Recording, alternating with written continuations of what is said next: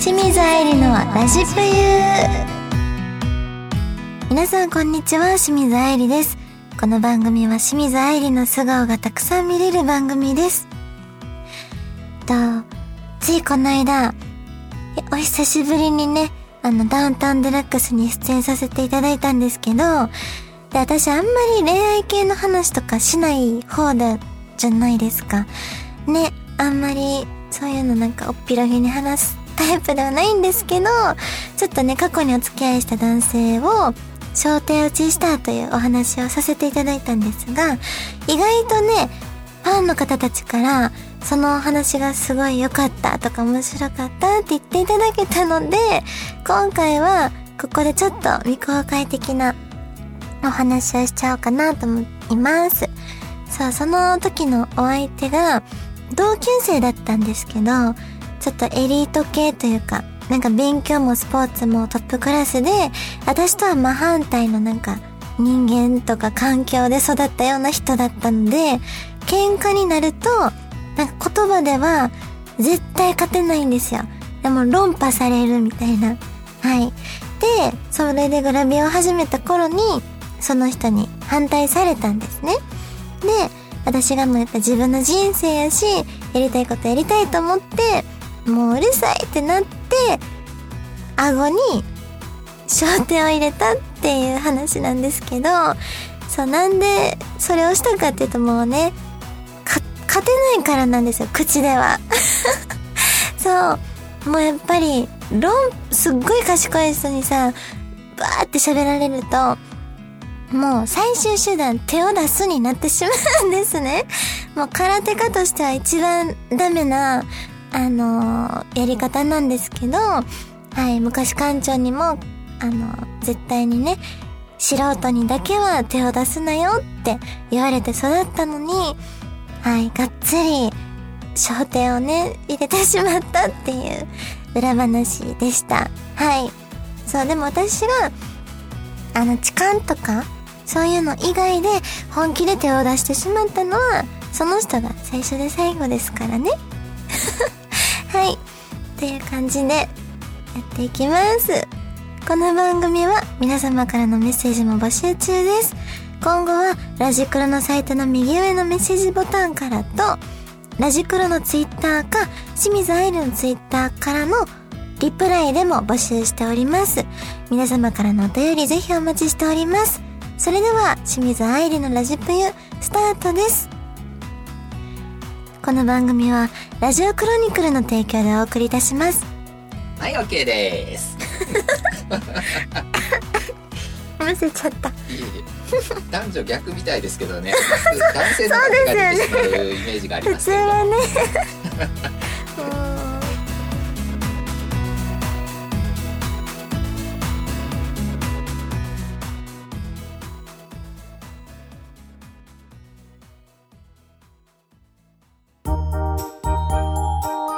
愛理のお便り40ぞのコーナーです。なおやんさんからのお便りです。愛理さん、スタッフの皆さん毎回楽しみに聞いてます。映画好きの愛理さんは字幕で見ますか？それとも吹き替えで見ますか？自分は最近字幕のスピードに追いつかず、もっぱら吹き替えで見ます。本当は俳優の生の声が聞きたいのですが。ありがとうございます。私も全く同じです。俳優の生の声が聞きたい派です。で、絶対字幕で見ます。だから。確かにね、その追いつかへんっていうのもすっごいわかる。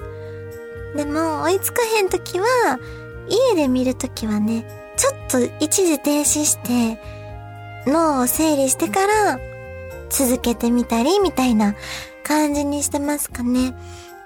うん、でも映画館だとね、止まってくれへんから、なんとか、集中力ぐわって上げて追いつくみたいな感じですかね。あれ何やったんやろって理解できなかった部分があったら、でそれが気になったらもう一回見に行っちゃいます。で、理解できただろうって勝手に思ったらもうええやと思って一回で済ましちゃうこともあります。うん。こんな感じですかね。はい、続いてタンコブさんからのお便りです。当主スタッフの皆さん、いつも楽しい放送をありがとうございます。今年は念願のラジプレの公開収録にも参加できて、当主の収録姿やラジクラディレクターさんにも会えたのが嬉しかったです。本当にあれは楽しかったですね。はい。そして、今年ラストの質問です。ドラえもんが現れて誕生日プレゼントで次の中から一つ出してくれます。どれを選びますか？ 1. どこでもドア 2. タイムマシーン 3. 石ころ帽子 4. グルメテーブルかけ。今年一楽しい放送をありがとうございました。あ、今年一年か。今年一年楽しい放送ありがとうございました。来年もラジプレを楽しみにしてます。とのことです。ありがとうございます。どこでもドアとタイムマシーン、石ころ帽子。ちょっとめっちゃ気になるけど、どれも。でもね、今一番必要なのは、これもドアちゃうかな。だって移動距離が長いんだもん広島行ったり、熊本行ったり、名古屋行ったり、大阪行ったり、京都行ったり、奈良行ったり、大阪、東京みたいなのをね、繰り返しなので、どこでもドアがあったらめちゃめちゃ楽ですよね。はいし、お金もかからないじゃん。どこでもドアがあれば。めっちゃ良くない？うん。タイムマシーンも正直欲しい。でも、10年後の自分を知ったとこでさ、怖くない？ちょっと。変えられへんのちゃうかなっていう未来を。って思うのが怖いから、どこでもドアかな？うん。それで移動距離を楽にするです。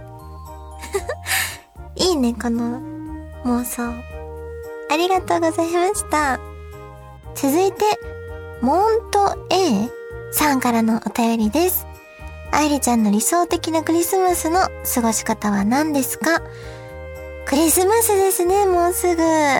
けどね、私、本当にクリスマスだけはお仕事入ってほしいの。特にイブとクリスマスと。クリスマス、23日ってなんて言うんでしたっけ？イブイブでしたっけ？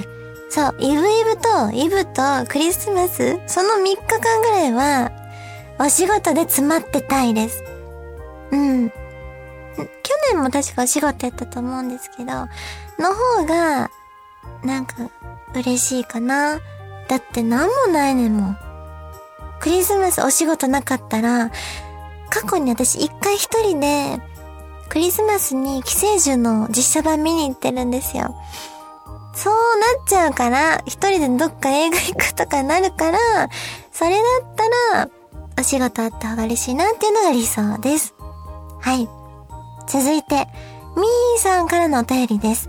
人間3回目の赤ちゃん、初めて喋った言葉は、これ大喜利だそうです。人間3回目。初めて喋った言葉、じゃあいきます。領収書お願いできますかね、なんか言いそうじゃない？ 3 回目ぐらいの赤ちゃんが。大人になったら言うやつね。はい。みたいな感じです。以上、あゆりのお便り読んじゃうぞのコーナーでした。はい、OK です。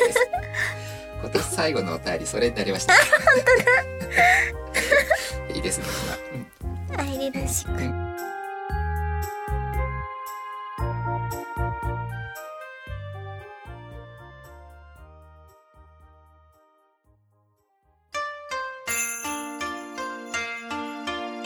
今年最後の放送ということで、2021年を振り返ろうのコーナーです。2021年は、振り返ってみると、個人的にはね、悔しくて泣いた回数が多かった年になっったかなと思います。喜びがちょっと少なかったかもしれない。で、心折れそうになって、なんかお仕事的にというよりは、自分自身がもうここまでかなと思う時も正直ありました。ね、ラジプルだって。ラジプユラジプユからそう正直に言うことなんですけど、はい、だけどそうなんとかね踏ん張って来れたのは応援してくださってる皆さんのおかげでした。本当に皆さんのね何気ないリプとかコメントとかメッセージって意外とすっごい大事で、やっぱ蓄積されていくの。それがパワーになって。だからしょうもないリプとかもあるけど、そういうあったかいコメントとかね、パワーもらえるようなのを見ると、うわ、まだ頑張らなあかんなとか、その人たちが喜んでくれるようないい報告できるようにならないとみたいにちょっと前向きになれるんですよね。はい、そして関係者の皆様の顔も浮かんだからでした。だって私からしたらお仕事ある状況ってありえないことなんですよ。みんなお仕事もらって当たり前っていう人もいると思うけど、当たり前じゃなかったね時代を経験してる人なんで当たり前じゃないんですよ。だからお仕事ない時代から私とお仕事してくださってた、それこそこのラジプユのディレクターさんとかね、もっと古くから DVD 出そうって言ってくれた方とかね、ダウンタウンの番組のキャスティングしてくれた、誰がしてくれたかわからんけど、そういう人たちに清水さんとお仕事してよかったとか、キャスティングしてよかったって思ってもらえることが、なんか恩返しにつながるんじゃないかなと思ってるので、個人的にね。だから、頑張っていくことで恩返しにつながると思うから、とどまれないなっていうのはありました。だから、奮い立たせてくれた、皆様に本当にありがとうございますっていう気持ちですかね、振り返ると。あと嬉しかったことはレギュラーの番組が増えたことですかね。オーディションから参加させていただいてる CS テレ朝の上田チャンネルとか、奈良テレビの健康に福を呼ぶとか、あとは番組ではないけどテレビブロスさんの清水愛理に突っ込みたいという連載が始まったりとか、バーテンダー愛理のグラビアの連載も始まったりとか、ね、そういう嬉しいお知らせもたくさんできたかなと思います。なんで来年はそれらをね、継続できるように頑張っていかないといけないなって思ってます。ということで、毎年やってるかな？今年一年を漢字一文字で表したいと思います。漢字一文字を3つ用意しました。1個じゃ収まらへんと思って、1個は涙。めっちゃ泣いたから。単純にめっちゃ泣いたから涙かな。あと次は、それも涙とつながるけど、壊れる、壊滅のね、壊れるっていう字の一文字。自分が壊れそうになるぐらいまでなんか精神追い詰められた年だったなとか、そういう意味でも。で、最後、這い上がるの、はい。これはもう、前向きに捉えてください。這い上がってきたよっていう、涙壊れて、ほんで這い上がるっていう、ちゃんと流れもね、そのまま使わせてもらってます。なんとか這い上がって、頑張っていきたいと思います。以上、2021年を振り返ろうのコーナーでした。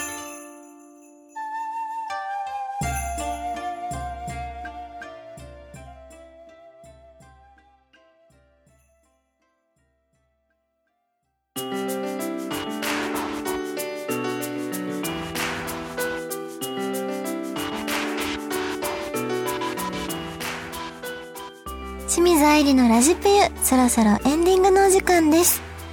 まず告知をさせていただきたいんですが、12月18日にオンラインイベントがあります。